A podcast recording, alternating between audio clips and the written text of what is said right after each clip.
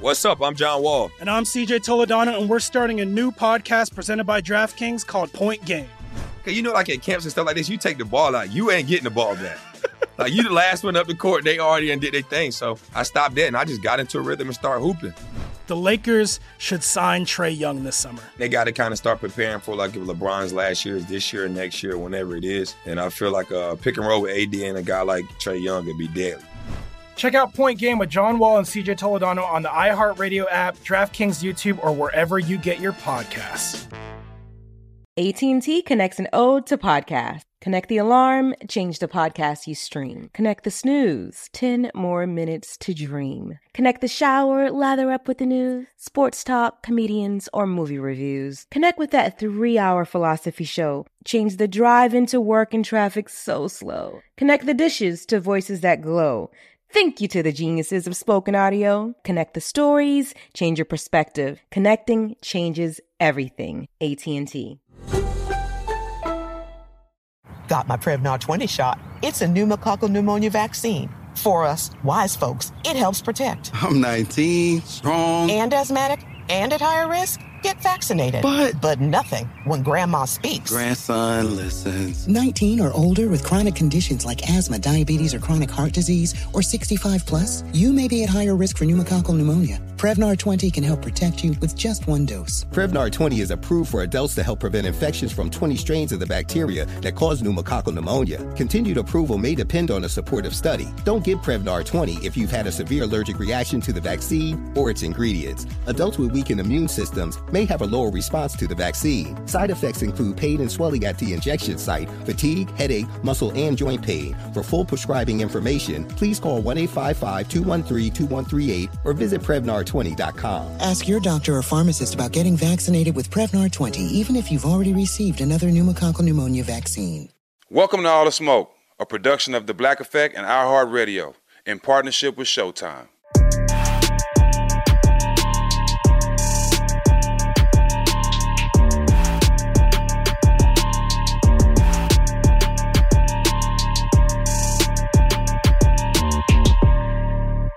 Welcome back to another edition of All the Smoke. Welcome My brother. back, bro. How you? I'm good, man. How you been? Blessed. You've been shaking the bacon. You've been all around the country hosting camps, give backs. Yeah. You got a chance to sit down and relax at all lately? Not really, but uh, I'll sleep when I die, and uh, you know I ain't leaving no money on the table. Can't do it. Can't do it.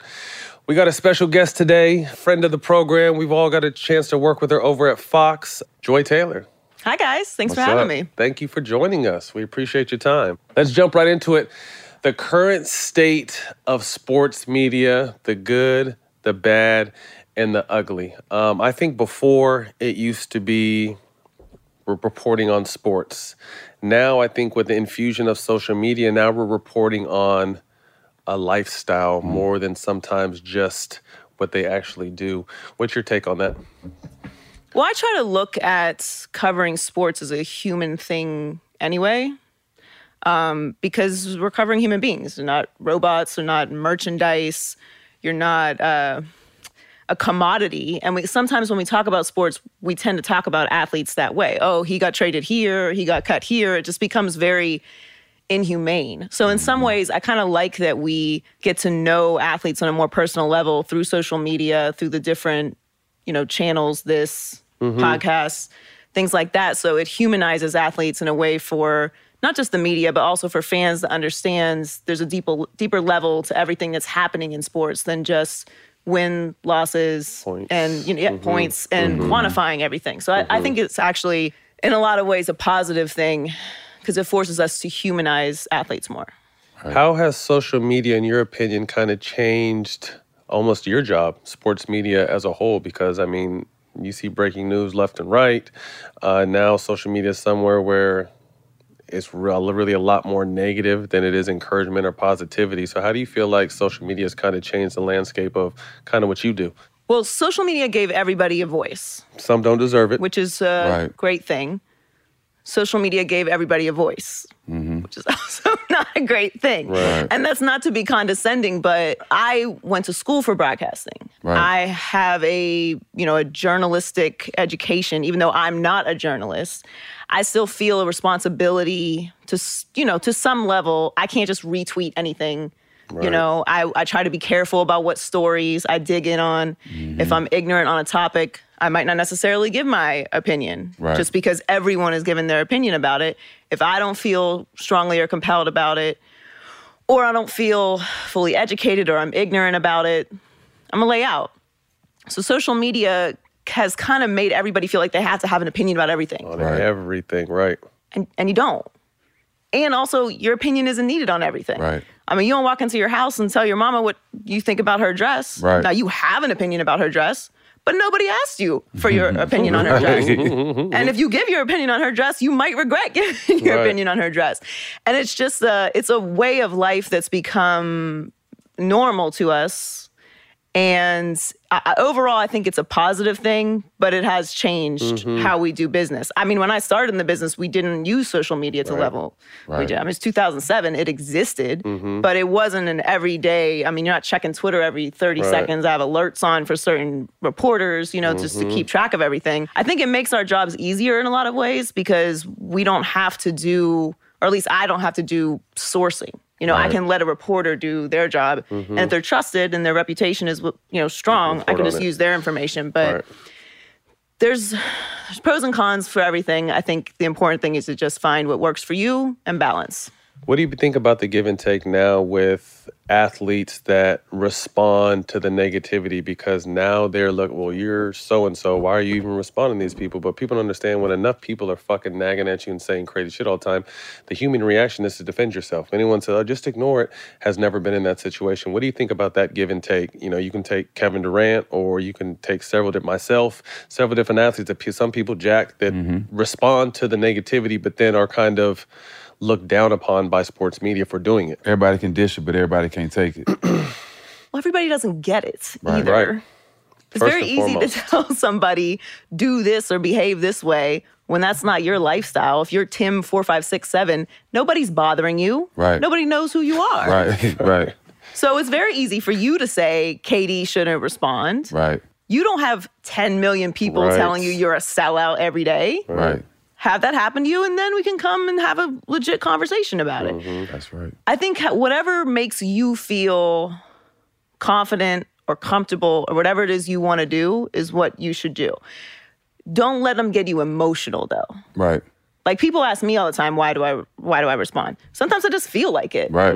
Sometimes somebody's I gotta I have to sacrifice someone. Like you just- just- people have been Right. saying too much. Like you the one Right. today. Yes, Like, you, yes, gotta get- yes. Right. you have to get roasted. I got today. time. I got time. Right. Yeah. I'm in the car. I'm in an Uber. uh, all right, it's you today. You you're the one. But it doesn't hurt my feelings because I'm a face to face person. If you would not walk up to me on the street and say this, and we know They they wouldn't. wouldn't Right. then it's not going to hurt my feelings. But I also know that there are women who follow me who don't feel uh, not as confident, but it does affect them, Right. and they don't they don't want to respond that way, but they like when I do because they're getting the same things. Right. So you know, there's different reasons why I respond. It works for me. It doesn't change my day. I'm gonna leave here. I'm gonna go watch the game. I'm enjoying my night. Like Right. it's not gonna affect my day. Um, but I think it's very easy for people who aren't in that situation to, To tell other people how to behave. Yeah. I got bitten the ass by responding just yesterday, and my, I responded to some negative shit in the morning, and in the afternoon, I got a message: your Instagram account has been disabled. So like I'm off Instagram right now for responding to Did some you- bullshit. did really you- upset me. did you use I do a choice couple cuss words. Yeah, I throw a couple okay. cuss words in there. that- That's for goddamn sure. Mm-hmm. And yeah, bro, I don't, I don't got an Instagram account right now. Hopefully, I can get it back because I just tapped a million. Don't steal that shit from me, Instagram. it took me a minute to get there, but Right. anyway. Carrying on, race, gender, and equality when it comes to sports media coverage right now. That's really kind of the center focus, which I think is great because it's it's they've always kind of been separated, and you kind of have been able to keep sports, and sports has always kind of been that safe, that happy place. But now more than ever, we're just being real. There's you know there's there's race issues, there's gender issues, there's inequality issues in sports, and now we're discussing those. How do you feel about that? As far as like women's sports and men's sports, just in and- general, just kind of doing giving its you know its due diligence or it's just. Well, I think I think the time for just accepting what is for what it is, and I don't know, I'm gonna say turning the other cheek or just putting your head down and working through it or just doing things the way we've done it and that's why we're going to keep doing it like that's over Right. and and it should be over all those are weak excuses for behavior Right. and similar to social media giving people a voice social media has been instrumental in spreading the word about inequalities Right. and uh, i think you know the women's tournament this year was a good example of that Absolutely. For me, it's like, why? What is the win? Why is this so difficult? Why can't you just see ahead of the curve? Like, when, so nobody walked in the room and saw that this was not equal and was like, There was six weights in here and a whole weight room who, somewhere ordered else. these Amazon weights? why does the men, why does the men's room look like this and the women's room look like this? But because people don't do that, there still has to be this push for equality, and that's just that's just one example of it. Mm-hmm. But yeah, I just think the time for accepting things for what they are is just is over, and the faster that companies and organizations and leagues understand that, then there'll be less of that Expo- yeah. exposure To expose happening. them. Like you said, you got to make an example Yeah. out of them. It's been the blind leading the blind for so long. It just feels good that everybody's opening their eyes. Well, a lot of it is people in charge. I mean, it is what it is. Like you've got a bunch of people in this room making decisions who are all the same kind of people. Right. Mm-hmm. Look the And same, think the look same, came from think the same, background. come from the same background. And the problem with that is, and then when you challenge that, it's like, oh, well, these were all the right people for the job or the best people for the job. Why were they the best people for the job? Because someone who looked like them decided they were the best person for the job and so on and so forth. And the problem with having a bunch of people in the room making decisions who are all from the same place, who all look the same, who are all the same gender is they're all going to make the same, they're all going to come to the same conclusion. Right. There's not going to be any challenge because there's no perspective to have a challenge. Or understanding, right. You have right. no so, clue. like, the value of diversity, it, it people who don't like diversity or like the idea of diversity always challenge it as, well, they're, you know, we're making exceptions for people or this person didn't earn it. Mm-hmm. It's like, it's diversity isn't just for us, it's for you. for everything. You learn something. Right. Not even learn something. You will make more money. Right. You will be more successful. Your employees will be happier. Your company will do better Right. if you are inclusive. It's not about a slogan or a Twitter hashtag. Right. This is reality. The evidence, the numbers are there. Right. And it'll save you if that's all you care about from some PR scandals. If Right. you can't see past all of that, at least let me boil it down from that to, to you. You won't be trending on Twitter Yep. Hmm. Because there'll be someone else in the room who can stop you and say, this is, this is not how people that look like me are going to respond to this, just so you know. Right. So I think it's just holding people accountable.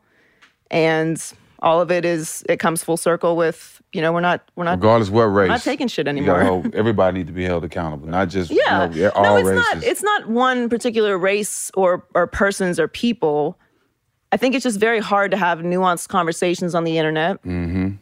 And that's where a lot of conversation is had now, which isn't a negative thing because at least it starts the conversation. But the Right. next step, of course, is action. Mm-hmm. And, you know, sports is a good place for that to start because sports is a microcosm of society. What's your thoughts on Sha'Carri Richardson? I don't know. I have lots of thoughts on Sha'Carri. um, well, I ran track.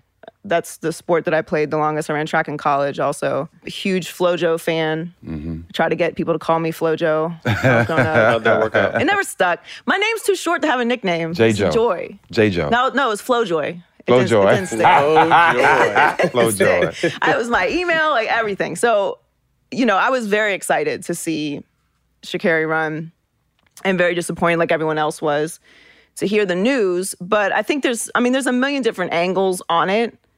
But the first thing for me is that I think what's being lost in the conversation about Sha'Carri, first and foremost, this young person lost her mother. Mm-hmm. And there's no empathy around the conversation. It's Right. straight to follow the rules or the rules need to be the changed or Michael Phelps. And or how she like, found out too.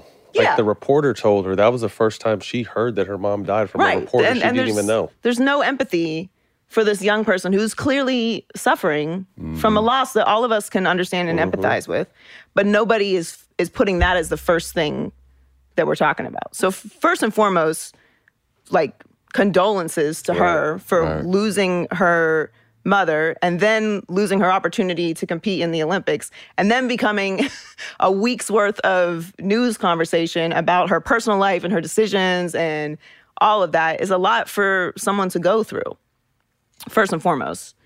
Second, I think sometimes in life, really dramatic things have to happen for there to be change. Right. And I mean, we all obviously Mm-hmm. are comfortable with the use of marijuana. Right. Everyone around the world, everyone around our country is not. And that's okay. But facts don't care about feelings. Mm. And the facts are it's going to be legal everywhere. Right. It's inevitable.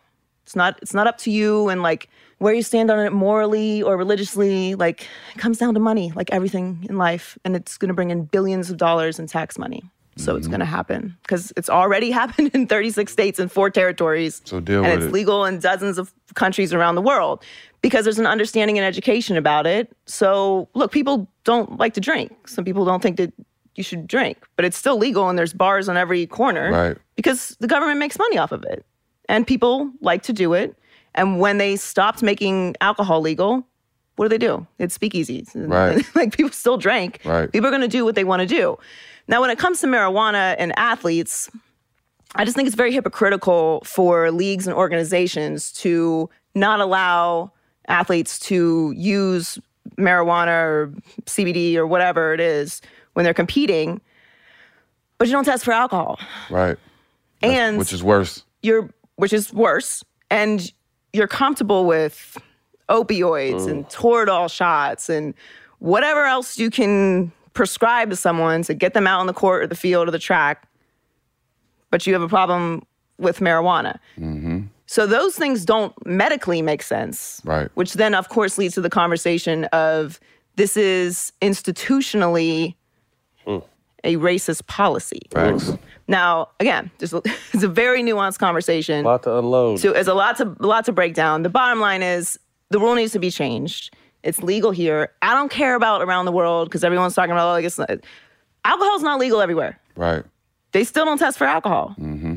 And more importantly, I think the the main thing with it is it doesn't matter if she uses marijuana every day or not. She said, she told us, and who am I to say she's a liar Right, or right. you or anyone? She said she was in a moment of pain and chose to use marijuana legally because she was suffering. Right. Point blank.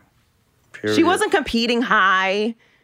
So this is not what that's not what happens. Right. And even if she was competing high, it doesn't matter, obviously, because we all are aware of the effects of marijuana Right. But she wasn't doing that. So there's there's 50 million different layers to it. Bottom line is change the fucking rules so she can run. The sad part is, as a as a community, so much has happened to us. They just expect us to be numb to everything, like just deal with it and move on. And and and that's and that's really what I got out of it. Like, even even though you know it's, it's rules to everything, but at the same time, they don't expect us to be able to to to go through anything. Like, deal with it and move on. And they expect us to be numb to everything. Yeah. And that's not real life. We, we're human. Right. Well, that's what that's why she tweeted, "I'm I'm human." Right. Yes, it's it, look. We could go on and on and on about the lack of empathy for black women and Right. you know their experiences and all of that. Again, a whole other mm-hmm. podcast we could do. I, I just try to get to a simple thought about it, and it's empathy first for what she's going through. And the rule has to change. And I think that because she has become the star that she is, and because it's so impactful with the Olympics being right around the corner, which they've already had to postpone because of COVID, like this is a very big, powerful moment. And everyone needs to be measured about, okay, it's time to change the rule. And not just for track and field, not just for the All- Olympics, yeah. for all these leagues, and find a way to provide alternatives for athletes that are not as harmful as the pills and the and, and the shots. us. And it's not like I'm not on this whole holistic thing. It's just these are facts. Like Right. I've talked to NFL players who are like, yeah, I took a handful of pills because I was in so much pain just to get out on the to field. get- Like a handful. And my hands are like Mm-hmm. little. Like this is a big guy, so like extra. Like I don't know. I remember Mm-hmm. how many more pills you could fit. I'm not exaggerating. You guys know. Right. So I just think it's time for change, and it, it'll happen, I believe, because she has so much power. Mm-hmm. I'll take it even a step further, not only in athletics, but just the workplace in general. You know what I mean? People Well, yeah. from a day to day deal with a lot of shit. And like you said, alcohol isn't tested so people can binge drink and be fucked up the next day or pop a bunch of pills and go to work. But if you medicate with cannabis, you're at risk of losing your job. I don't want to measure what people feel like others should do because it's really like none of, none of your business, Right. you know? To each his own. To each his own. But it's a matter of education. Like there's just been this stigma applied to marijuana that is not true. It's just not factually accurate. Right. And I don't have a lot of patience for like lies. Like it's not, it's just not true. Mhm. So I think an edu- a, a good level of education, taking the stigma away from it, making people aware of what what it actually is and what people actually use it for, and stop making it be this like Nancy Reagan gateway drug thing. Like it's that's Right. that's the 80s that was a lie. Right. That's Right. not real. Right. It's not real. It's not because it's my opinion. It's facts. Like it is. There's there's actual educate or study edu- there's like educational You can things you can studies. study so Let me you ask can learn about question, this. Joy. If if she wasn't black, do you think it would have been a big of a deal? Uh, no, I don't. I don't. I agree because the reason why I say that because they was even attacking the Jamaican women, talking about their uh, testosterone levels was too high for women, you know, and they was talking about the other woman. Uh, they can't wear certain the swimmers couldn't wear certain things on their head, but you have a white lady, a white man who now a woman competing in sports, but it, nobody's saying nothing about that and No, winning. People are people are talking about it. You know what I mean? just Not enough. It's It's not not that- enough. Yeah, yeah, not people enough. People are talking about it. I think. Um, I will actually. I shouldn't say that it's just because Sha'Carri is black. Sha'Carri is a star. mm-hmm. Sha'Carri had a moment and everyone got excited about it. Right. And everyone was ready to see her. And in a in a kind of rare space for us as a country because we don't agree on anything. Right. And everyone was excited about something that we only get every four Right, years, which something is the behind. Olympics, which we can all get behind. It's a really interesting moment of a lot of different aspects coming together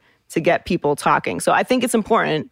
And I hope, you know, I hope Sha'Carri's being supported because she's being talked about a lot. Right. And that can be very stressful, I'm sure. But, you know, she is she is now the face of it. Yeah. And I think that I think it's I think it's important that she is because she's she has that kind of star power to make a change. Well, I think, I mean, I, I- I don't think it's on the level that he was on, but I think it's, like you said, the star power that's going to get things moved is the Kaepernick situation. Yeah. You know, he had to be the sacrificial lamb.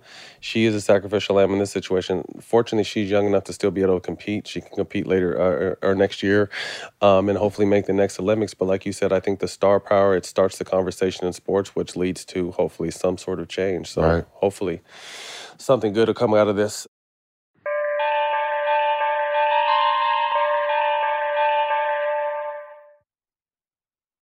What's up? I'm John Wall. And I'm CJ Toledano, and we're starting a new podcast presented by DraftKings called Point Game. We're now joined by three time NBA Six Man of the Year, elite bucket getter. Let's please welcome Jamal Crawford to Point Game, King of the Court one on one tournament. If they had it back in your prime, do you think you could have took it all? I'm gonna be honest with you. I don't think I could have took it all, but I think I would have shocked a lot of people. I think Kobe and everybody in their prime, Kobe would win a one-on-one contest. Yeah, I, yeah, because you got to think Love he's it. going to guard. He don't care about guarding. He's gonna guard. He's going to Exactly. guard. Like you see him in the Olympics, he's going to guard, and then on I'm top not of that, like that, CJ. Ladies and gentlemen, please welcome Sam Cassell to Point Game. I remember you came out from crying, tears, crying. They- I mean, he was in a culture shock. And then I- his, he's going through withdrawals about winning. remember what I told you? I said, I said, OG, you think I can get paid and go back and play in college because it ain't it? Check out Point Game with John Wall and CJ Toledano on the iHeartRadio app, DraftKings YouTube, or wherever you get your podcasts. How do we level the playing field for all entrepreneurs? 55% of white businesses survive the startup phase, while only 4% of black businesses do the same. So I want every black entrepreneur to know about the 1 Million Black Businesses Initiative. The 1 Million Black Businesses Initiative is an award winning program created by Shopify and Operation Hope. They're on a mission to start, grow, and scale 1 million black businesses by 2030, driving wealth creation for the black community. Out of 6 million employer owned businesses in the US, only 2.3% have black ownership. This program gives black entrepreneurs tools and resources to level the playing field, from free business coaching to tailored training and an extended free Shopify trial. Shopify's made a 10 year, multi million dollar commitment to the program, and it's working. The initiative already started, supported, and engaged with over 334,000 black businesses, helping them operate businesses that sell anything from skateboards to coffee beans to apparel. Business owners love this program. Simone Harvin, founder of SC Creative Group, says the 1 million black businesses experience for me was unlike any other program I've been a part of, primarily because it was for us and it was by us. Here at Drink Champs, we are always interacting with our listeners, many being black entrepreneurs. Shopify is one of those platforms that empowers and emboldens entrepreneurship. So chart your own path for business success with the 1 Million Black Businesses Initiative and Shopify. Bring your business to Shopify with an exclusive offer at shopify.com slash B-E-N, all lowercase. Go to shopify.com slash B-E-N. AT&T connects an ode to podcasts. Connect the alarm. Change the podcast you stream. Connect the snooze. 10 more minutes to dream. Connect the shower. Lather up with the news, sports talk, comedians, or movie reviews. Connect with that three hour philosophy show. Change the drive into work in traffic so slow. Connect the dishes to voices that glow. Thank you to the geniuses of spoken audio. Connect the stories, change your perspective. Connecting changes everything. AT&T. Um, let's go to your upbringing, P- uh, Pittsburgh, but spent a lot of time in South Florida with your brother playing out there. Talk to us about your upbringing. So I was born and raised in Pittsburgh. Black and yellow, black Um, and yellow. yeah, 412. Um, I was actually homeschooled until my junior year of high school. Really? What was Mhm. that like? I couldn't imagine It that. was um well, I mean a lot of people just went through this last year, being Yeah. homeschooled in Yeah. a way. Yeah. So um, really, from kindergarten to your junior year of high school, you Yeah. never went to a real school. Nope. Couldn't wait to get out the house. Couldn't Oh, wait to jump wait off to the get out porch. um, that's why I'm outside all the time now. Still catching up. no, I played sports though. So I I was running track, Mhm. um, AAU when I was really young. Played basketball, soccer, volleyball. Uh, was a church kid, so I was always at always at church, always out in the neighborhood, a bunch of kids and uh, in the neighborhood. So I was very socialized, which is why I'm only like kind of weird. Um, but yeah, so I went to school at Woodland Hills where I played sports my junior year. So I kind of knew, you know, a decent amount of people because I I was there with, you know, any, anybody who played sports at school there I knew. So I was like half a new girl. Um, but Pittsburgh is a great place to grow up. It's a, you know, it's a sports town, blue collar place. Yeah, my brother was drafted in 97. Kind of not like, it was, it was different then. Like everyone thinks now, like, you know, you get drafted, it's like the whole, you know, big draft day, and mm-hmm. Schefter's saying your name. And it was like, it's, I mean, we had like a bunch of people in our house in Turtle Creek, and he's like stressing over the phone being unplugged out of the wall. But it was it was interesting seeing him go from, you know, where we grew up to Miami to then becoming a star in Miami and then eventually becoming a, a Hall of Famer, which is probably why I look at sports as we started talking about it from a more human perspective because I've seen him, you know, try to make the team and then, you know, be so big walking around Miami he couldn't like eat at restaurants and then not being with the Dolphins anymore and got to make the team in New York and then coming back and retiring and then, you know, I was there with him when he got told he was making it into the Hall of Fame. So I've seen everything the cuts, the trades, and I think like that and me being an athlete myself growing up, you know, getting recruited for track and soccer in college, I just have a different perspective on on sports and just what it means when I cover people and talk about people. Like I kind of look at it as whatever I say, this person's gonna hear. Like there's a camera right there, so this is this is face to face to me. Mm-hmm. Mm-hmm. So I think that kind of changed my my perspective on things and just being a woman in sports. Like everyone in Pittsburgh's a sports fan. So when people are like, "Oh, like how'd you get into sports?" I'm like, "I don't know. How did you get into sports? I don't know. Did your family watch sports and like you Right. had a favorite team and like the same way you did?" But my grandmother and my two aunts lived together, and they were like, whatever they watch on TV all day when the game's on, they turn it over. And they're mad or they're happy, and then they're back to talking about the weather. Like that's just what these three old ladies did. So watching sports and being a sports fan was just never. Uh, it was never like a thing to me. Natural. Go ahead, Jeff. Who did you enjoy watching, and who were you rooting for? So everyone's a Steelers fan, obviously, Duh. in Pittsburgh. You're not allowed to be there. Although my mom made her way around that. She's a Cowboys fan, but she liked them. As well. I don't blame her. I don't blame her. Here you go. Yes. I don't know how she got away with that, but um, yeah, you see, you know, I love the Steelers, but I also love Dan Marino. He's a pit guy, Mm-hmm. so I always had like a thing for the Dolphins, and then you know, I'm gonna I'm gonna root for whatever team my family's on. Of course. You know, we were talking uh, to Mark Sanchez earlier um, about the 2010 Jets. I was like, I was a Jets fan that year. Like Jason's, I don't know, I hate the Jets any other year, but Jason's on the team. Like I'm a root for the Jets. What you talking about? Right. It's family over everything. But yeah, it's and I still I don't really get hurt by any team anymore, but I still let the heat hurt me a little bit. Just a little bit. It's like a you know, it's different when you're doing national because I can't like Right. dig in with the team. Yeah. You know, I have to cover everybody. fan. You but definitely a Heat fan. I do love the heat. Yeah. love the heat. Any memorable stories uh, being around your brother and the Dolphins as you were kind of coming up in this space? Let me see which one I want to tell. uh, let me think. So he was he Jason used to be really protective of me. Uh, he's not. He don't care no more. he's, he's, he's tired of dealing like with me Like the big brother that'll intimidate you Yeah. or fight you? No, no, no, no, because he's older. He's 12 years older than me. Okay, so and I don't have gap. a relationship with my dad. So he, you know, he wasn't really like around um, that much growing up because he's so much older than me. Um, and then he was in, in Florida. So like I pretty much grew up with him, you know, not being in the Mm-hmm. house or around. But when I got to Miami, you know, he was like, you know, because I went to college down there, like, this is my sister, whatever. And I was always really respectful, like, this is his space. So this is MySpace days. And, uh, you know, one of his teammates reached out to me on MySpace. Mm-hmm. Like, that's the old school DMs. But you remember MySpace didn't really have, like, verified pages. No. Mm. So there it was really kind of difficult to find out if somebody was, like, this Really is a legit dim. page or just, like, a big time fan I got page. catfished the one time I was on MySpace when we played for the Warriors together. I left the girl at the door because she didn't look the same in the picture than she did when she came to the door, so she got left there. But go ahead and finish your story. I left her. You don't, don't lie to me. Because you're, li- 'cause you're, 'cause you're lying to Did she yourself. lie or did she not look like her picture? That's a lie. Whether you're talking or showing, that's a lie. I got to see the evidence to judge, but I'll, I'll, I'll, I'll trust you on it. Um, so anyway, I didn't know if it was him, but then I was like, he's not like, he's not big enough to have a fake page. Right. You know what I mean? Like either this is a serial killer or like this is him. Like somebody's making a fake page for him. So anyway, he said something about my pictures or whatever. So I went over to Jason's house the next day and I showed uh showed his ex-wife and she was like, "Oh, you got to tell Jason." And I was like, "Well, yeah, I'm gonna tell him, but like, what is there to tell? Like, I didn't like, I'm not talking to him. Like, this is the entire exchange." So he comes in, whatever. I show it to him, and he goes, I mean, nuts. He's screaming. He's so mad at me. I'm like, I didn't, I didn't do anything. Like, I'm showing you. This is the, this is the entire exchange. Like, Mm-hmm. Mhm. I'm showing this to you. Like, I don't care about.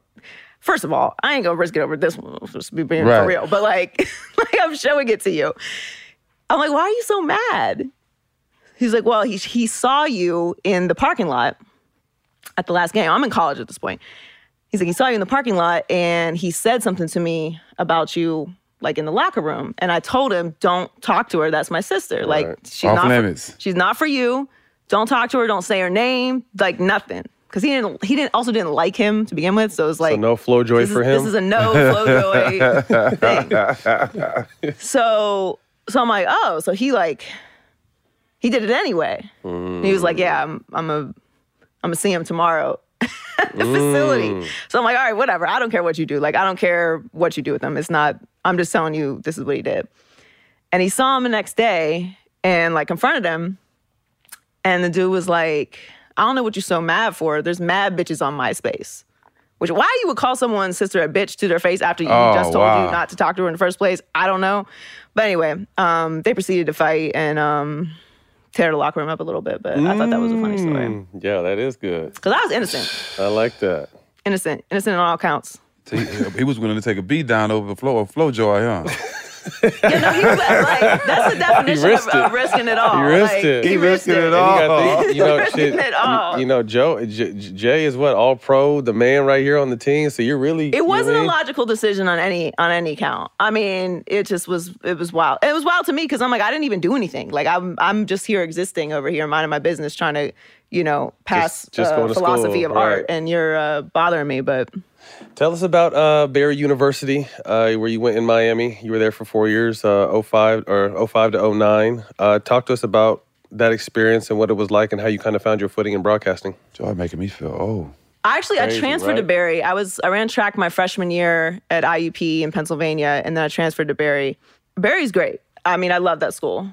I I, I wound up there because I couldn't find how to get there when I it was what was it 2006 I guess.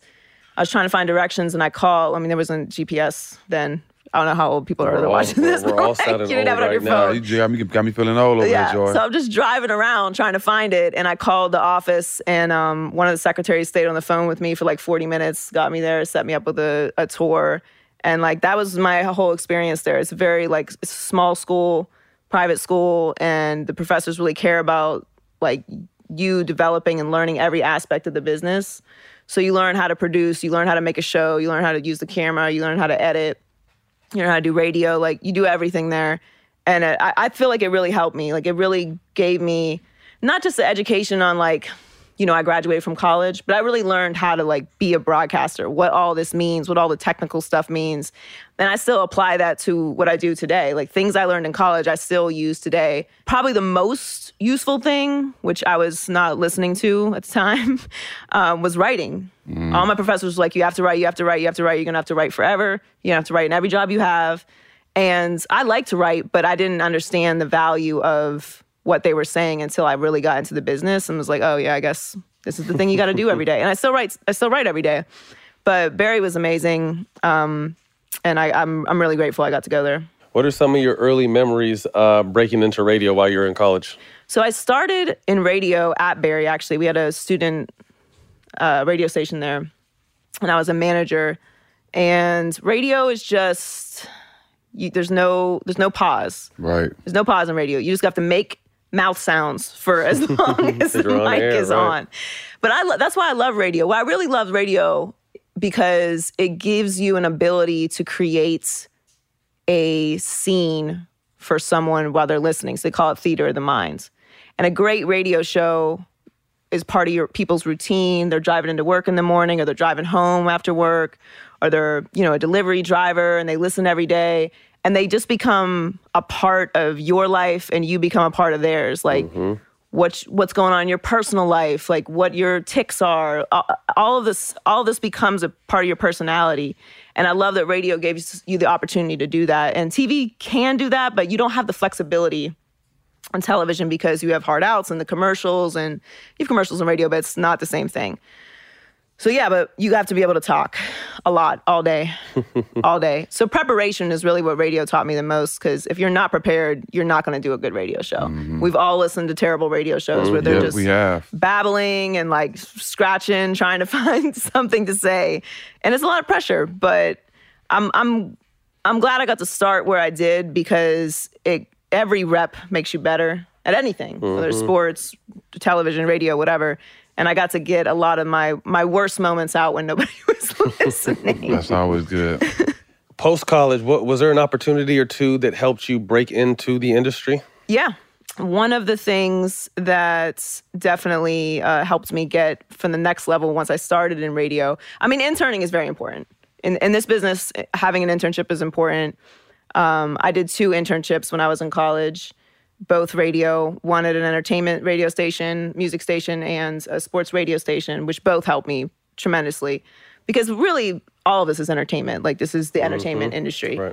But actually being told I, w- I wasn't good enough for a job really kind of pushed me into what eventually became my first full-time job in the business and then that led to me having the radio show in miami that i had for a few years before i came to fs1 which eventually led me to fs1 which eventually led me to here on this couch with you two Right. so every no isn't a bad thing um, i was ironically i was filling in as an update anchor which is now technically my Update anchor. job host. I was filling in. The regular guy was out. He was sick. Program director told me to do the updates. And so I did them as like a Friday. He came back Monday and I was doing them again because the guy was still out. He came in yelling, screaming at me. Who who told you to do updates? I'm like, you remember? I did them all day on How Friday. quick you forget. Yeah. And uh, anyway, long story short, he told me I couldn't do them anymore. Then I talked to another boss, and he was like, "Yeah, you're you're not ready to do updates." Now at this point, I'd already been at the station for a year. I've already graduated from college, multiple internships, including one at the station I'm working at now. I'm doing fill ins on the weekend. Like, I can read a 30 second script Right. with some scores on it. I, I believe in myself. Like, I know I can do At least that much. I can do that. I can do it. And I was ready. Like I just felt like I'm ready for the next step. But I, had he not done that, I probably would have stayed there. Right. I would have kept working part time, eight dollars an hour, whatever it was before taxes, and working five days a week on South Beach bartending. I probably would have kept doing that. But because he told me no, I was like, all right, I think it's probably time to move on. So I started reaching out and seeing if there were any other jobs available. Got interviewed for the executive producer job, got that job, and then here we The are. rest is history. Who are your mentors and role models in the media space? Um, I don't. I wouldn't say I had a lot of mentors. Dan Le Batard was really helpful for me in Miami. I like he was him. big for me. Dan is a big advocate of all of his people. He's a big advocate of diversity. Obviously, um, he helped me a lot, and that was that was his station, 790, Yeah. um, where I started. Well, I didn't start at 560, but he was big. Um, Joe Rose gave me my first intern- internship in the business at 560, which was where I eventually for, got hired. Uh, DJ Laz in Miami was big. He he allowed me to produce his show as an intern, gave me a lot of responsibility. But that taught me how to make a good show, how to be flexible, do things that relate to the community, really relate to the listener. So he was big. Um, I didn't have a lot of female mentors, which I wish I had more of, but they're, you know, could use a few more women in the business. Right. Um, but yeah, those those guys definitely really helped me. And I'm, I mean, I've worked with amazing, amazing talent. Colin has been huge for me. Um, Skip Bayless obviously did a lot for me in my my career. He was great to me. Um, Shannon as well. Uh, Jonathan Zaslow, my co-host in Miami, he really advocated for me. Um, Dan Sileo, Sid Rosenberg. I mean, I've worked with just a lot of a lot of men that really, really pushed for me and fought for me, and that's that's helped me a lot in my career. So, When did you realize, or or what point in your career did you realize you were heading in the right direction? Like, okay, this is where I'm supposed to be, and I'm starting to make waves in it. So after college, kind of, I've had the ability to relate to a lot of kids who are coming out of college with COVID this past year because it was very scary for anyone, obviously, who was graduating Right. from school trying to find a job, especially in this business. When I graduated from school, I was lined up to essentially take over the job I was already doing at Power 96 in Miami with DJ Laz. And the whole industry had a hiring freeze because Clear Channel, which is now iHeartMedia, fired half their iHeart. staff. Shout out iHeart. Yes. they fired half their staff, so it froze the whole the whole business. And so I couldn't get the job because I was technically an intern and they would only promote from within. Mm. And I wasn't actually an employee. So I was kind of stuck after school. I didn't know what to do. Like I had all my eggs in that basket. Like that was the job I was gonna get. I didn't look anywhere else. I didn't I didn't know what to do. So I kind of like wandered around freelancing, doing random things for about a year and a half after school. And had a bad relationship, wound up in a kind of bad space. And I mean, I was just like completely and totally lost back in Miami, trying to figure out what, like, what's the first step to really like get on the path to launch my career. I don't even know where to go. Nobody's hiring. I don't have a job. I'm sleeping on my friend's couch. Mm. I gave her that couch two years ago. like. I'm like, I don't know what's going on. Right. And I was talking to a friend of mine who's very successful, and I'm complaining and I'm bitching, and he's like, just stop talking for a second. What's something you want for yourself in the next three years? It can be anything. It could be a man, it could be a car, like a job, whatever. What is it that you want for yourself in the next three years? Not 10 years. What do you want to be when you grow up? Three years. I was like, I want to be full time on air, radio or TV in the next three years. Yeah, made that happen. He's like, great. How much of your energy are you putting towards making that happen? Just that, right? And I thought it was a very specific word he used not time, not money, Energy. energy. hmm And I was like, I don't know, 10%. Like, I don't have a job. I have no money. I'm sleeping on a couch. I don't, like, I don't know what to do. My family's not talking to me. Like, I'm in a bad space. He's like, well, why are you surprised that's not happening for you then? And I don't know if it's where I was or like everything I had just gone through, or I was listening, or I was just at that moment in life. We all have it where we like stop trying to figure everything out for ourselves and listen to people who know more. Yep. And I haven't strayed from that mantra ever since. I was like, okay, I have this goal. Everything I do is going to align with reaching that goal. And all my energy is going to go towards that. And energy is like, if you understand the concept of energy, it's a lot more than just one thing. And it has to be all of those things in order to be successful. Because people talk about, oh, I want to be successful all the time. Successful at what? Right.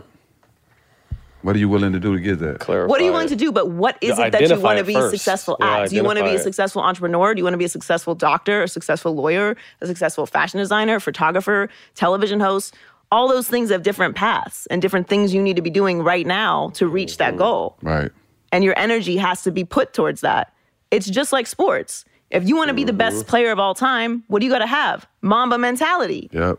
You can't just show up and shoot around for 15 minutes and think that that's going to happen for you, even if you are the most talented. Right. So, You hear that, twins? Mamba mentality. Right. So no, it's uh, that's that was really like a moment for me that changed my not just my career but my whole life. But it definitely put me on the right like the right path. How do you feel? How important is it is it to become an inspiration for women in the sports business that want to be in sports? Um, it's very important for me because I really didn't.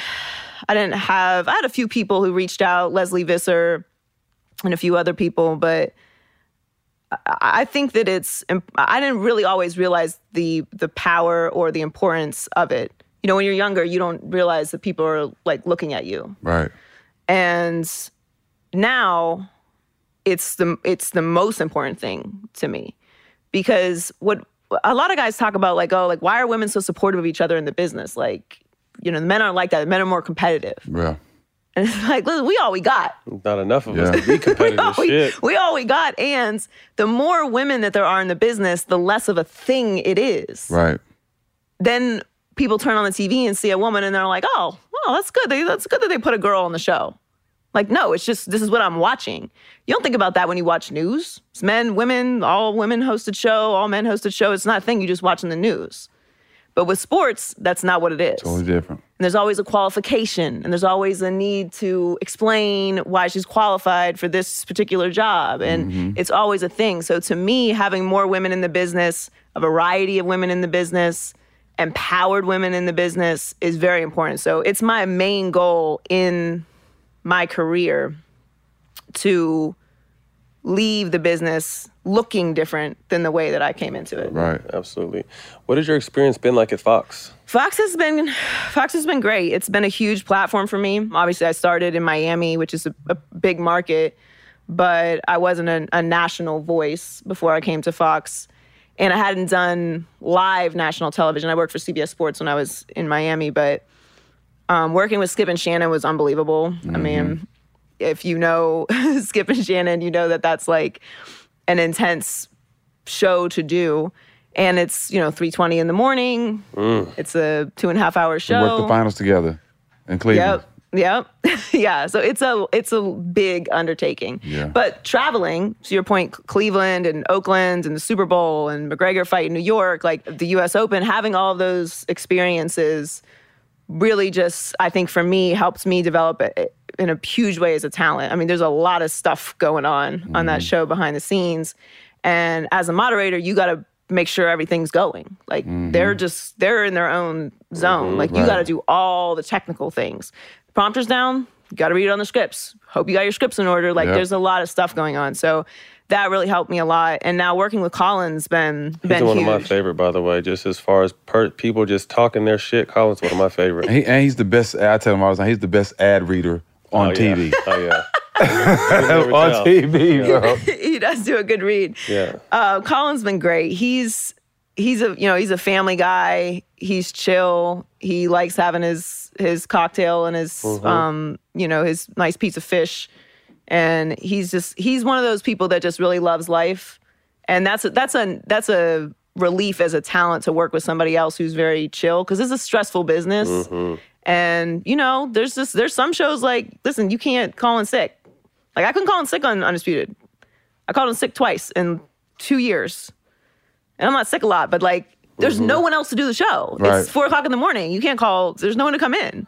It's Mm. just like you. You better figure it out. So it's uh, it's been amazing working with Colin. He's a huge uh, supporter, and um, he makes he makes the show really fun and easy. You you killed Undisputed, but people don't know how difficult it is. It had to be a strong woman with a high with a high IQ Those two. to run that show with them two because I've been on the show and sh- she knows she knows when to cut them off to go to commercial. She know like it, it- it's not easy with two people like them rambling at each other the whole time. Like they won't even think about a commercial. It takes a respect to do Yeah. that job Yep. because you do have to cut them off. Yep. So you got to know when to cut them off, Mhm. so it's not a salty situation. Right, right, right. I mean, look, they're both professionals. They know we're doing a television show. Yeah. At the end of the day, we got commercials. We got to get to break. We got to get to the next block. But they would just do that same topic for uh, the next 30 Right, minutes right. if you let them. So the funny thing that people don't, or I guess the thing that they assume about Undisputed, I don't know how it is on first day because I don't work on that show. But on Undisputed, people are always like, what's it like in the breaks? I'm like, they're not fighting in the breaks. Skip not even there. Skip No. walks off and goes to the back. goes over to the corner. He's looking at his notes. Shannon's on his phone, or he's you know singing or whatever. Like as soon as the as soon as the camera's off, like it's on to the next block. Yeah. So there's no real like animosity. It's like arguing with your friend. Like all yeah. right, all right, we're done. Where are we gonna go eat? You know, that's that's kind of how it is. But people always think it's like war war in the breaks. I'm like, damn, we would be tired as hell. Great, great sparring sessions though. Great sparring Yes. sessions. So I'm gonna give you these three men that you've worked with, and just tell me a little bit about or what you think about each of them. Uh, Shannon Sharpe. Shannon it has become one of the biggest stars in sports media. Yep. He was already obviously a star in football, Mm-hmm. Hall of Famer, legendary broadcaster, but now he is like on a whole other level. Like Uncle Shay Unc- Shay. Unc has become, and what it is is because he gets it. Like he really understands social media Kills social media. He gonna say that. understands how to do a great show. He understands how to do a great interview, and he doesn't take himself seriously, Right. which I think is so important for that show. Is that he's gonna go at it with Skip. They're gonna have their battles, their sparring sessions, but at the end of the day, he's gonna crack a joke Right. and keep it moving. Like he is, he really knows how to maintain that balance. So he's he's so fun to work with, and just uh, he's a great person. Shout out Unc. Uh, Drip Bayless. Drip Bayless. I love love that chain. It's amazing. Yeah. Skip is Skip is great. Skip has been I don't even know how to describe what Skip's done like just done for me in my career. A lot of people think Skip is like very hard and like mean. He's he's a passionate person, so I think he's misunderstood. And look, they do a show where they give their opinion. Some people are gonna like your opinion, some people aren't. But I've seen Skip on the road. You've seen Skip on the Mhm. road. Don't get it twisted. Don't get it twisted. People love Skip. Love it. They love Skip. Mhm. And Skip loves the people. right. And Skip is going to stand there after every show, shake everybody's hand, take a picture with whoever is there, talk to them for as long as they want to talk to him. And he really loves doing and cares a lot about doing a great show. Yep. Mm-hmm. And he understands the importance of people are giving their time to us to watch the show. So I'm going to do my best. better, my best by them and give them an entertaining show. And he mm-hmm. lives and breathes and dies sports. Like Right. his wife wrote a book about how to be with someone who is obsessed with sports. Like he's on another level with that. He's gonna watch anything that's on TV when it comes to sports. But he's also just a really sweet person. Like he, we had to work Christmas Day for the first two years of Undisputed, which for me is hard. I have a big family and like it's hard for me to be on LA out here in LA. Everybody's on the East Coast, so I can't go see them. Like him and his wife had me at their house for Christmas. Like they're amazing people, and he's been incredible to me. I love hearing that softer side because I mean Shannon told us how much he advocated for him to be on that show. He Skip did. said he wasn't going to do that show unless Shannon Sharpe did it. You know, so to be able to see that other side of Skip, because like you said, unless you know him behind the scenes, you only see Skip from, from from the show, and you think you know you that's like only seeing us on the court. You think that's who we are as people, but to see and hear the other side, I think that's dope. Well, Skip and I actually talking about being a face to face person. When I was getting talking to uh, Skip and everyone about being on the show, some tweets came out from me about Skip Oh, in the past when I was in Miami. And you know, Skip is a Spurs fan. Die hard. That's a that's, That's why he loves me. That's beef. I'm a Heat fan, and I'm doing a show in Miami when the whole world hates Miami. Right.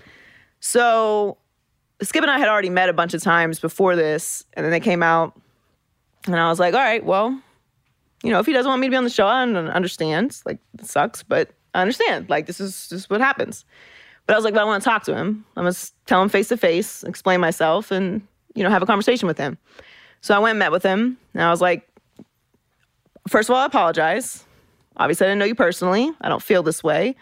But, you know, first and foremost, I think it's important when you say something that harms someone, it's okay to really actually apologize. Oh, no question. No question. Like, it doesn't make you less of a person. Right. It doesn't make you like anything. It's the right thing to do. If anyone in your life did something and they said, you hurt me or this or that, or you offended me, just apologize. right. So I said, I'm sorry for that. And this is why we're doing the show in Miami. Everyone in the world hates Miami. You're a Spurs fan, obviously. Had some things to say about, about the We at war. And he would like could not have been better about it to me. He was like, "It's it's cool. I get it. I get the show we do. I get to show you how to do in Miami. I've done local before. Like fans want to hear only positive stuff about their team." And he was like, "I understand this. This is what sports radio is." And like, could not have been cooler about it. Yeah, I love Skip. That's the reason why I'm still working undisputed and started work because of Skip. Like he loved having me on, not just because I was brought a championship to the Spurs, but Mhm. he loved he loved different aspects. Uh, and then I, you know, if- with him being so smart, he still want to hear what players have to say. He's a showman. I love Yeah, him. Like I, I said, I, I just like he like I said. I think those two together know how to make. They're great showmen, so they know how to make a great show. I think the show triggers people because the the beats of the show require you to have strong opinions you don't back off of. Right. And people think that the opinions are manufactured and they're not. It's just a well-produced show. Very well produced. So even if they they do topics they agree on Yeah, sometimes because they have to do the topic, but they're gonna come from their angle, and that's what makes the debate. So it's not oh, uh, what do you, what do you think about the game tonight? Well, I think Giannis, you know, Giannis is pretty good. I, I- I think Giannis is gonna do well tonight. Okay, me too. It But I'll that. say he's gonna suck. That's that's not how it's produced. Right. It's a question, and then they naturally have other opinions. And that's how the show's produced. So people think it's all manufactured, and it's not.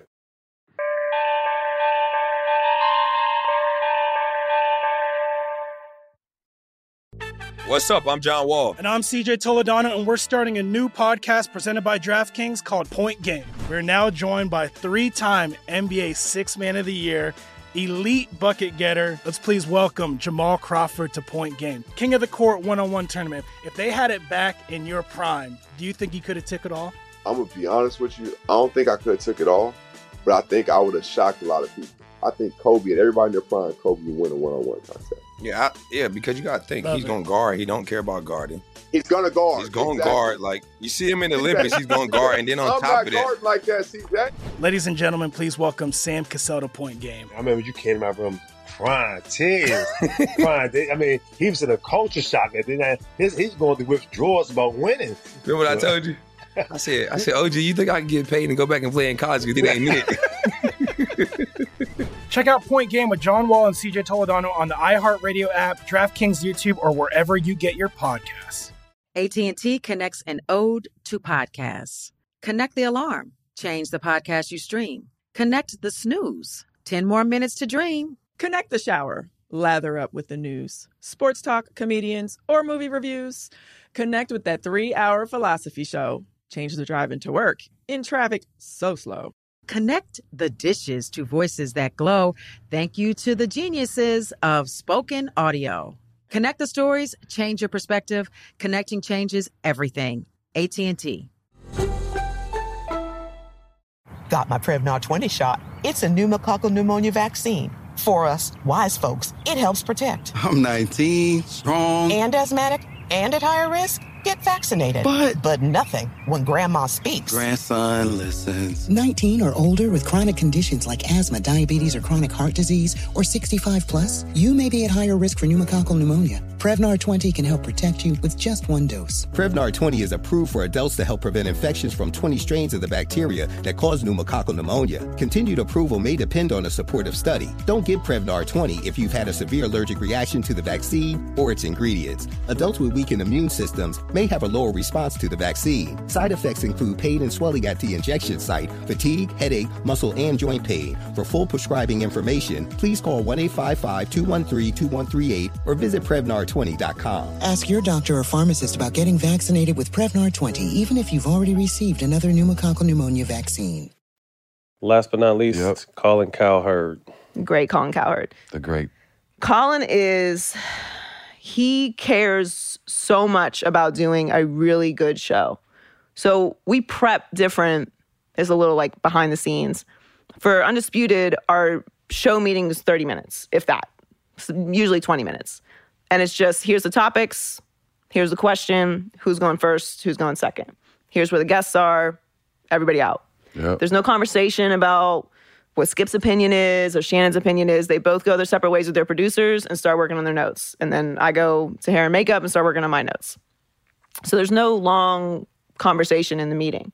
Herd is a two hour meeting. Mm. We're going over every single topic, every single angle. All the producers are weighing in. I'm weighing in. Colin's weighing in. So it's a completely different process to prep for the show. Now, they're two different shows. Colin mm-hmm. and I do a three hour radio show, and that's a debate show, so the beats are different. But he just preps so much. Like he doesn't like having space where he's just rambling. He hates that. Now he and I can have a back and forth, but you'll notice we don't do a whole lot. We're not going to have a Not whole segment where we're talking about like Doritos. Like we're just we're doing a sports show and we want to do a good show and he's going to show up every day giving you the best show that he can do. And he's just like I said, he's a family guy. He loves hanging out with his wife loves hanging out with his kids. They have six of them together, so he's like all about his family and just enjoying life. Like he's he's a very cool, fun person to work with. What went into moving from undisputed to, to the herd? Well, um, so I started in radio, as we know. So, and I talk a lot, as we know. I think you can tell that by now. So when I started on Undisputed, well, when I came to FS1, I guess I should say, I was doing a four-hour radio show in Miami before I came here. How long is the herd? Hers three hours. Three hours, okay. So and only an hour's on air? hours Oh, on air. yeah, Yeah, yeah. yeah. I mean, with commercials and all that, like right. you're not actually Mhm. talking for 3 straight Mhm. hours, but it's a three hour show. I came to FS1 to be an opinionist. So you're not giving your opinion and you're a moderator. Now, it's a huge platform working with Skip and Shannon and a big opportunity. And it was vital for my career to do that show. But when I went into the show, I was like, okay, I'm going to do that for this these reasons and to get you know live television experience and all these things. But I can't do this show forever. Like this is not what I came here to do. Because you can't really give your opinion. I can't give my moderate. opinion. I have things to say. Right. And this is this is not the role that I want to have for 10 years, 6 years, Mhm. whatever. No matter how great the show is doing. Right. So I want like 2 years. 2 years and then I got to move on. Also, you don't have any kind of life when you're on that show. Like I got to be in bed like in bed at nine o'clock. Yeah. Not going to bed at nine o'clock, showered in bed with the lotion on at nine Yeah, knocked out. so you like during the week you just don't do anything, which is fine. I still kind of don't do anything, but it's a it's a very scheduled life. So I got two years of this, and Kristine was leaving the herd right around when the two year mark was coming up. So it was a a kind of easy transition just to move across the studio. Colin and I had done the show a lot together because anytime she was out, I would fill Sub in. right. So I already knew the beats of the show and had a pretty good relationship with Colin.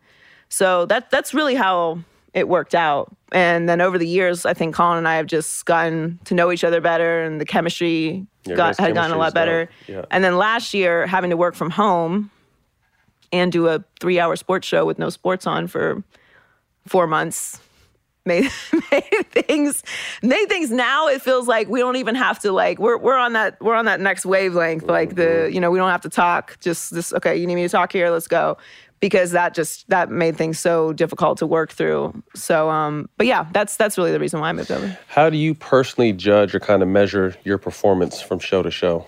you get well obviously like I don't get ratings and we don't really pay attention. That's that's that's for the suits to worry about. Mhm, like we're gonna do the show and we're good. Our, our ratings are are really good they're they are really good but I don't worry about the ratings for me if Colin is excited and he and I are having like a good exchange and the conversation moves past whatever the first level of it was, to me, that's a good show. It's not necessarily what people are reacting to on social media, because sometimes people just get upset about something you say, and that's not necessarily engagement.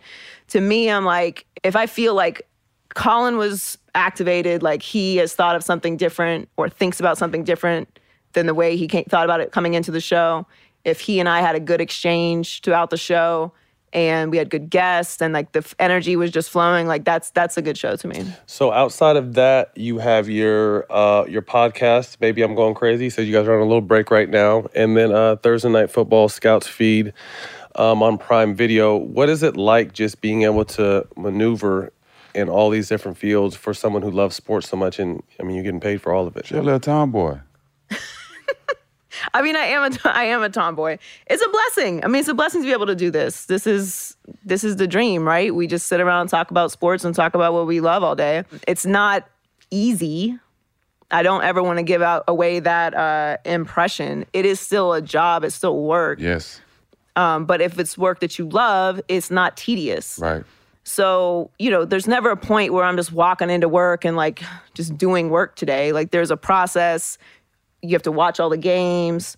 Sometimes you don't feel like watching a game. Like sometimes you just want to watch a mm-hmm. movie. You don't care about this game necessarily because everybody doesn't care about everything all the time. Even if you are a big sports fan, that's only Skip. Right. like all, only Skip is in that space. But yeah, I mean it's it's amazing. It's a blessing. It's it's given me the opportunity to meet people that I never believed I would ever be in the same room with, to see places all over the country um, that otherwise I, I might not have seen, be at events, be at historic spaces, and also to have a voice, which, you know, I think having a voice, especially in today's society, a voice that isn't just uh, redundant or, you know, kind of pushed into the crowd is I mean, that's that's a, an incredible thing to have and something I take very seriously. is powerful. So all of that to me is just um, I, I just feel really blessed. I got two questions. What are your career goal, goals go, going forward? And what happened to Turn Up Fridays? I should change it to Turn Up Friday. This dance party Friday. yeah, Dance Party Fridays. Well, nobody was in the building. Yeah, yeah, yeah. It's hard to do dance party Friday by myself. I look Yeah, crazy. yeah, yeah, I can yeah. barely dance as it is. um, so that's what happened to dance party Friday. I guess I should bring it back because I might change it to Turn Up Friday. A lot of people. Turn Up Friday is better. But a lot of people at the office was looking forward to that. I know, but like, there's nobody in the office. Right. So now, I, and then like, people would see me coming and like run because they didn't they didn't want to be on Dance Party Friday. But yeah, that's what happened to Dance Party Friday. Yeah. Um, but my goals, I mean, I want to have my own show Yep, of course. in the opinion space, um, which will hopefully you know be coming soon. And then my long term goal is to have my own network. I think being able to produce Us content for other people and give other people voices. And look, to be honest, you know, I don't, I don't, you, uh, you have a, a lifespan on camera. Yeah, you know? right, right. So long term, I want to be able to transition into a space where I can create things for other people and, Mm-hmm. you know, tell other people's stories and um, be able to leave an impact on the on the business in that way. Love it. Dope. Quick hitters. First thing to come to mind. Let us know your female athlete Mount Rushmore. Actually, I think I've done this before, so I don't want to mess it up. I wish you'd have given this me this before, so I could really. All right, so don't quote me on this because I might change my mind. But gotta be Serena Williams. Mm-hmm. I'm gonna obviously put FloJo. I was about to say, don't do that. Don't leave her out. it's gotta be FloJo. Um, you know what? I'm gonna make this my personal Mount Rushmore. That's what you're supposed to do. That's okay. all we want. Because obviously, like this is debatable, but for me, the women that impacted me, definitely FloJo, um, Serena Williams, uh, Sheryl Swoopes. Honestly, for me, Yeah. growing up, Shout out Sheryl. She was on the show. uh, I loved Sheryl. I thought it was, I ponytail thought her name was so cool, and she, I was just like, I'm gonna be Sheryl Swoopes. She had a shoe, like I, she, she was amazing to me. A big inspiration growing up, being you know a five foot tall basketball player. Thought I was gonna be Michael Jordan, but Sheryl Swoopes was amazing. And who did I love? Because I don't want to leave. I don't, don't want to be disrespectful. You know what? Laila Ali. Ooh, I like that. Laila Ali, you know, because I be fighting sometimes. So Laila Ali, uh, Feisty. Sheryl Swoopes, FloJo, and Serena, Serena Williams. Williams. I like that. Three songs that describe you in the present. Hmm. The Dance Fever. Um, you know what? I've been listening to a lot of Afro beats lately. Um, a lot of Nigerian music. So I love Burna Boy. What is Um, Afro beats? It, it goes. So some girl in the gym that I work at was on her Afro beat stuff, and I asked the same. What is question. that though? It's African music. Oh, African music. Yeah. Okay. Yeah. Okay. Okay. Yeah. So I would say burn. So I'll say Burna Boy. Yeah. You know, I'm always in a Tupac hit 'em up mood. There you go. There you Playing. So we'll, leave, we'll we'll keep that up there. Number one in my book. And it's got to be a song right now, or just a song in general. It's in, the present. What you jamming in the present? I'll do a uh, Masego, Mystery Lady. Mystery lady. Yeah. All right, I'm gonna pop a question in here before it's not on here, but I want to know. I've known you for a while, and you're always very mild mannered, calm, together. Have you ever had a fan moment? Like, has anyone, like an, an athlete or celebrity, kind of give you a fan moment? Oh yeah, when I met Junior Seau, I cried. I love Junior Seau growing up. Rest in peace. Yeah, Yeah. R.I.P. Junior, because he played for a year in Miami, so I got a chance to meet him. He Uh-huh. was so cool. Legend. Actually, the picture as me, I'm like, and I'm crying. Oh, you really? Can see my The whole eyes are watering. Um, so yeah, I was I was tripping when I met Junior Seau. I mean, I met I met Michael at his golf tournament. This is actually a funny story. This is a better Jason story than the one I told earlier. So Jason was playing with him. He was a Jordan Yeah. athlete. Yep. So he was playing with him in his his golf tournament, and he brought me down for my 21st birthday to the Bahamas with him. So I'm like, look, he's always bragging about how he sees Jordan all the time, and I'm a huge MJ zealot.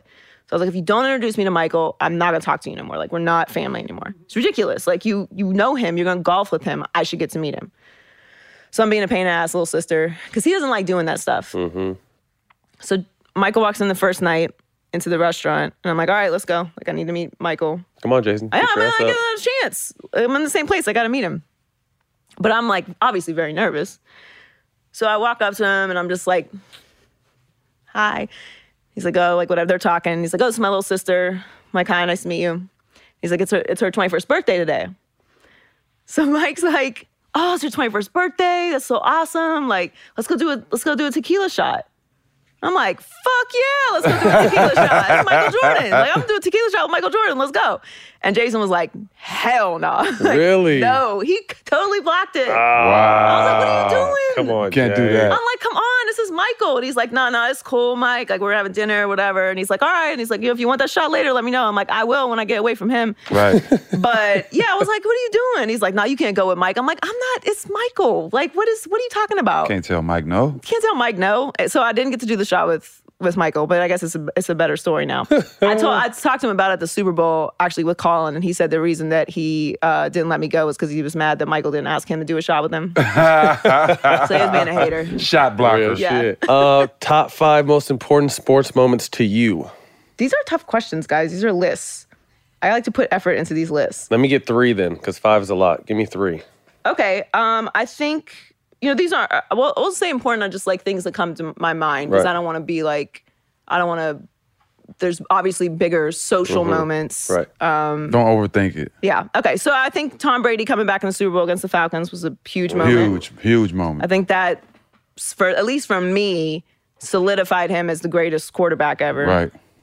Um, I think LeBron's first championship in Miami. Cleveland Or Miami.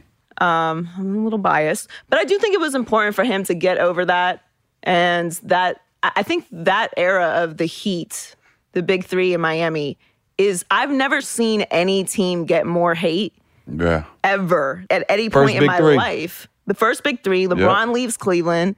They do that ridiculous press conference, which, by the way, I love extra shit.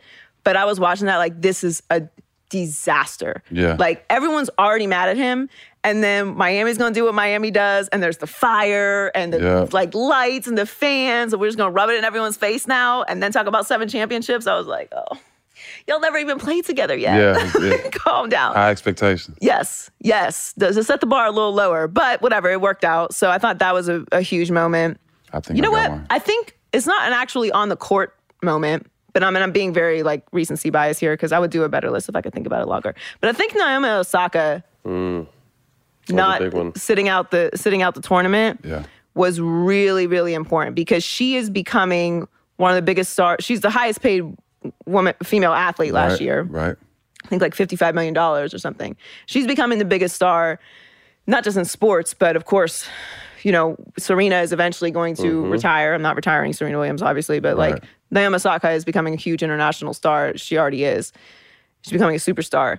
And to see the support that she got for that and the the reality of the impact of how unnecessary some of these as someone in the media, these media press conferences can be, how intimidating it can be, how we expect everybody to have the same kind of personality and ability to absorb Mhm. those moments. Um, and for her to stand up and say she wasn't going to compete because she wasn't going to participate in it, I thought was a really impactful Especially moment. for how young she is. Yeah. too. Where where is your brother breaking the sack record? Jason's gonna be mad at me for that. Right. Um, you know, it's weird when I think about my brother's career.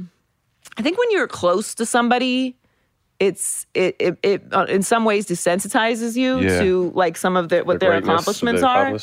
When I saw him, like his reception at the Hall of Fame, it was like really a a sobering moment to like everything he's really accomplished. Like your brother. How great he really was. He really yeah, and I always knew he was great, but it's like But your it's- brother, It's your though. brother. It's your Right. brother, so you don't really absorb it the same the same way as somebody who's a fan or somebody who doesn't doesn't know him. But yeah, I mean he's he's he and I are, are very alike in a lot of ways, but he is a much more patient person when it comes to dealing with like the media. Mm-hmm. I'm glad that he played before I got in this business. Yeah. And now it's coming full circle because my nephews are about to be playing in college. Dope. And, uh, you know, hopefully we'll make the league as well. So I'm going to be covering them, which will be an Mhm. interesting That'd be cool. experience.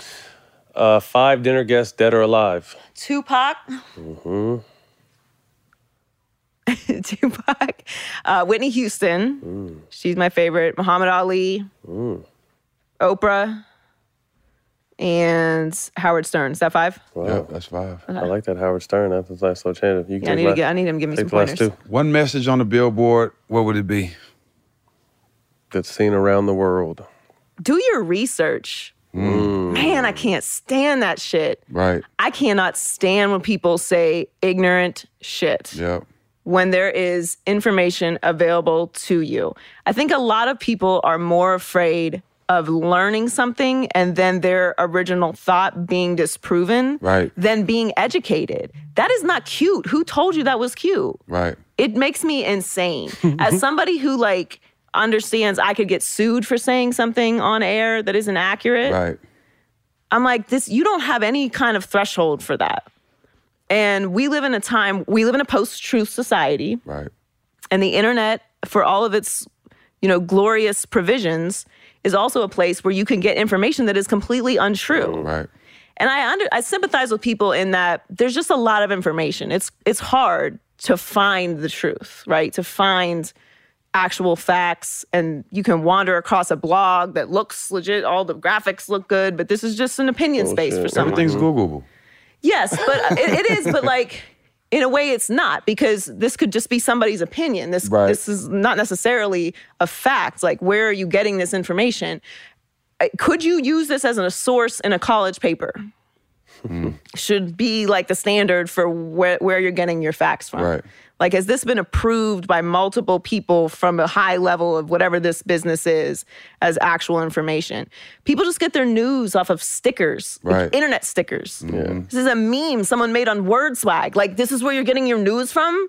It's maddening to me because then they share it and it becomes facts. Wildfire, right. And then that person tells somebody else, and then all of a sudden it's just real and it's not. Right. So do your research and and and don't do it because for any other reason then you need to know what the truth is when you're saying. you won't saying. sound dumb. Right, so you won't sound dumb.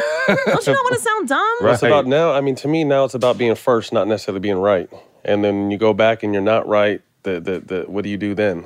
You know, You're allowed wants to have an first. opinion, but you're also allowed to change your opinion. Right. You don't have the same opinion on life you had when you were 16 years old. Right. Nor do you, nor do I. I don't have the same opinions about stuff I had yesterday. Right. Because I have new information. We know we all went through this last year, right? And I don't want to get into like whatever is anyone's opinion about whatever it is, is fine, right? But the thing that made me the most crazy is every time we'd get new information, everyone would be like, well, your scientist said it was different yesterday. That's how science works. Right. That's why they do research. So Right. if the opinion changes, they have to tell you it's different now. Right. We have new information. You wouldn't go to the doctor and be like, I want that surgery, do surgery they did it 50, the way they did it 15 years ago. Like, okay, well, we can do it with a laser now and you don't have a scar and like you probably won't get an infection and die. Right. Like, no, no, no. I, you said before that this way worked. So I don't like this new way, even though it's been proven for 15 years. Like, you got to do it the way that was in the book because otherwise you lied. Like, it's not a lie, it's an update of information. And it's not just about the medical community. Like, in life, it's okay to change your opinion. Do your research. Last question, Joy. Um, who do you want to see on All the Smoke? And you have to help us with your answer. Oh, that means I have to book them? No, just just just Just make a call for Just us. connect the dots. Send a text. Um, well, I'm glad I was finally invited. Um, you guys have been nice enough to come on my podcast, so Yes. I appreciate it. And I think you were on the uh, Facebook Live show too, Yep. like way back in the yeah, day. yeah. Who would I like to see on here? Um, I'd love for you guys to have Sha'Carri on here. Awesome. We can get her for sure. I think she'll be a great interview. Who else? You know what? I think when when Tom Tom's not going to do the best interview now, but if you could get Tom Brady on here, I feel like you could finally get all the tea. Well, you, you you saying names, but you forgot to. I can't book Tom Brady. I mean, I'm just saying you got to help us. We didn't say book. We said help. I'll tweet at him. Yeah. Um, yeah. Yeah. You, Dope. you got to get Sha'Carri on here, though, Dope. for, for starters. I would love to hear just more about her story from a, a comfortable space. We come and get you, Scary. Yeah. We come and get you. Well, that's a wrap. Joy, thank you for your time. Thank you for having me. Another edition of All the Smoke. Joy Taylor. You can catch us on Showtime Basketball YouTube and the iHeart platform Black Effects. See y'all next week. Peace. This is All the Smoke, a production of The Black Effect and iHeartRadio in partnership with Showtime. At Bet365, we don't do ordinary. We believe that every sport should be epic. Every home run, every hit, every inning, every play. From the moments that are legendary to the ones that fly under the radar. Whether it's a walk-off grand slam or a base hit to center field. Whatever the sport, whatever the moment. It's never ordinary at Bet365. 21 plus only must be present in Ohio. If you or someone you know has a gambling problem and wants help, call 1-800-GAMBLER. Right here, right now. Find your beautiful new floor at Rite Rug Flooring. Choose from thousands of in stock styles, ready for next day installation, and all backed by the right price guarantee. Visit riterug.com. That's R I T E R U G.com today to schedule a free in home estimate or to find a location near you. 24 month financing is available with approved credit. For 90 years, we've been right here, right now. Rite Rug Flooring. I'm Katya Adler, host of The Global Story. Over the last 25 years, I've covered conflicts in the Middle East, political and economic crises in Europe, drug cartels in Mexico. Now I'm covering the stories behind the news all over the world in conversation with those who break it.